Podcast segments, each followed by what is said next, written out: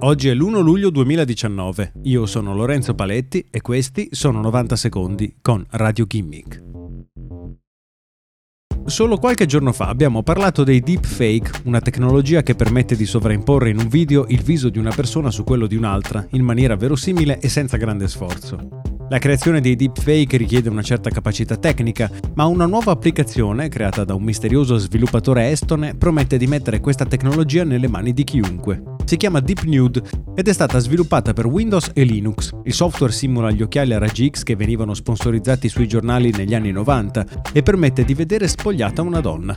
Tutto quello che l'utente deve fare è dare in pasto al software la fotografia di una donna. L'applicazione utilizza una serie di intelligenze artificiali per riconoscere l'orientamento del soggetto, l'illuminazione della scena, le caratteristiche della sua pelle. Quindi un ultimo algoritmo sostituisce le parti coperte del corpo del soggetto con frammenti di altre immagini che ritraggono donne senza veli.